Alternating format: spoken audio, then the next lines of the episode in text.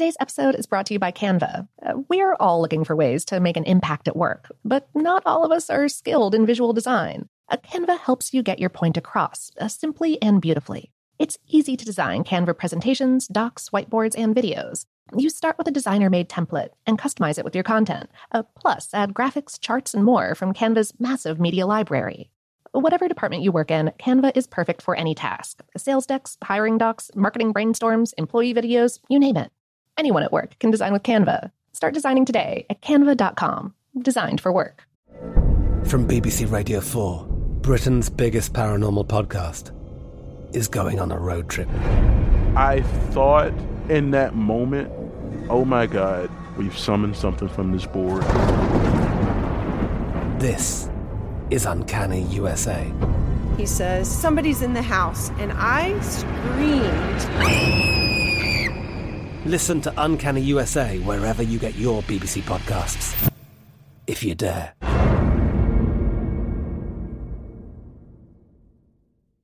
This episode is brought to you by Technically Speaking, an Intel podcast. When you think about the future, what kind of technology do you envision? Whatever the future holds, artificial intelligence will undoubtedly be at the heart of it all. Join Graham Class as he hosts season two of Technically Speaking, an Intel podcast, and hears from the minds transforming healthcare, retail, entertainment, personal computing, and more with the help of AI.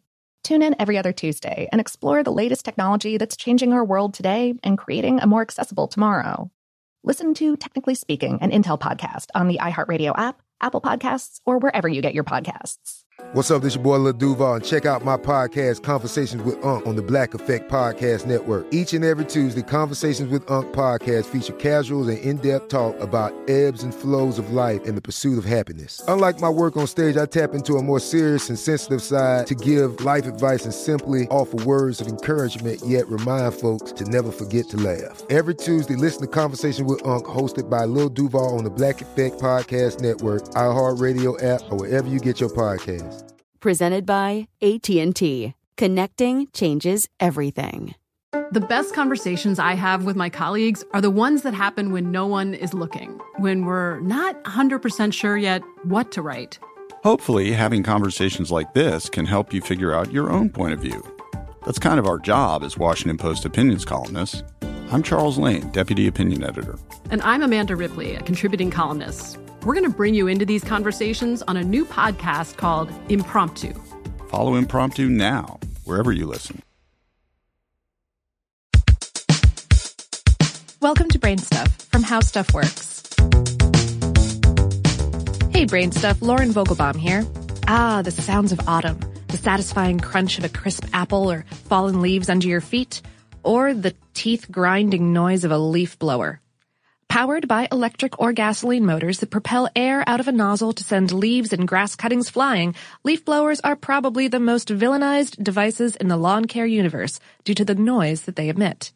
In the mid-1970s, when leaf blowers became ubiquitous in the United States, two California cities adopted early bans of the equipment. Carmel by the Sea and Beverly Hills labeled the leaf blowers a noise nuisance and banned their use, a move that has been followed by hundreds of other cities across the United States to some degree. But what is it about leaf blowers that people hate? Is it the decibels? The constancy? Do leaf blowers pose real dangers to the health of users or others who happen to be within earshot? Increasingly, the answer appears to be yes, to all of the above. Leaf blowers may send leaves and lawn clippings for a ride, but the gusts, which reach 180 to 280 miles per hour, that's about 290 to 450 kilometers per hour, also create a nose-clogging swirl of fungi, spores, herbicides, and microbes. The resulting dust is so aggravating to people with allergies, asthma, bronchitis, and other respiratory maladies that the American Lung Association recommends staying away from leaf blowers altogether. And then there's the air pollution.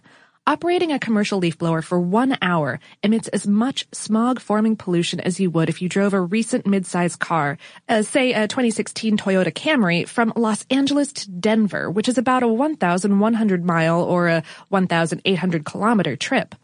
That's because most leaf blowers use two-cycle engines. They're lightweight and inexpensive, but they require a mixture of gasoline and oil to run. Unlike more complex engines, they don't have separate chambers for fuel and lubricants. When operated, the engine wastes approximately one third of the combined mixture, releasing carbon monoxide, nitrous oxide, and hydrocarbons into the air. These three toxins are some of the main culprits in the air pollution from leaf blowers. Carbon monoxide helps form smog. Nitrous oxide is a prime ingredient in acid rain and has been linked to global warming. Hydrocarbons are cancer-causing organic compounds that also contribute to smog formation. Plus, leaf blowers are noisy. How noisy are they? When you engage in conversation, that's a noise level of about 60 decibels according to the Center for Hearing and Communication. If you're strolling on a sidewalk and a car goes by, that's about 70 decibels.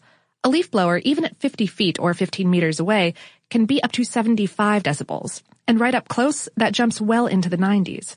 According to the World Health Organization, any noise above 75 decibels risks causing physical hearing damage. And then there's the mental toll. Misophonia is a relatively newly classified condition in which people are angered by particular sounds like chewing or knuckle cracking. Although leaf blowers aren't mentioned in the diagnosis parameters, it stands to reason that misophonia may be related to people's dislike of the machines because they're extra sensitive to sound. Preliminary data shows that misophones' brains may have a hypersensitive connection between the auditory system and the limbic system, which is the part of the brain that's responsible for creating emotions. It's so much a part of life for misophones that they can be shocked when others don't feel or react the same way to certain noises. But being irritated by leaf blowers doesn't necessarily mean you're a misophone. Erica Walker, a doctoral student at Harvard University's Chan School of Public Health, discovered that it is far less irritating to create a sound than it is to hear it. In a survey of 1,050 residents in more than a dozen Boston neighborhoods, Walker found that the majority of respondents said they couldn't control or get away from noises like leaf blowers, and they believed that no one really cared that it annoyed them.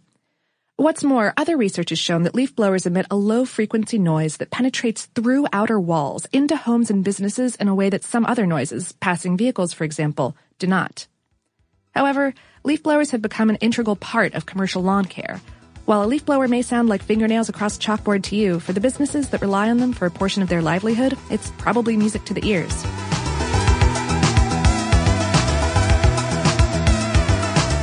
Today's episode was written by Laurie L. Dove and produced by Tristan McNeil. For more on this and tons of other sensory topics, visit our home planet, howstuffworks.com.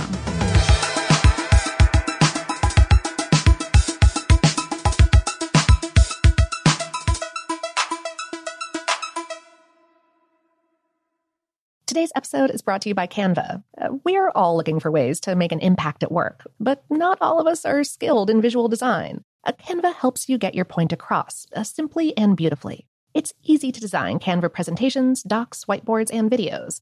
You start with a designer made template and customize it with your content. Uh, plus, add graphics, charts, and more from Canva's massive media library. Whatever department you work in, Canva is perfect for any task sales decks, hiring docs, marketing brainstorms, employee videos, you name it. Anyone at work can design with Canva. Start designing today at canva.com. Designed for work. I'm Katya Adler, host of The Global Story. Over the last 25 years, I've covered conflicts in the Middle East, political and economic crises in Europe, drug cartels in Mexico. Now I'm covering the stories behind the news all over the world in conversation with those who break it. Join me Monday to Friday to find out what's happening, why, and what it all means. Follow the global story from the BBC wherever you listen to podcasts.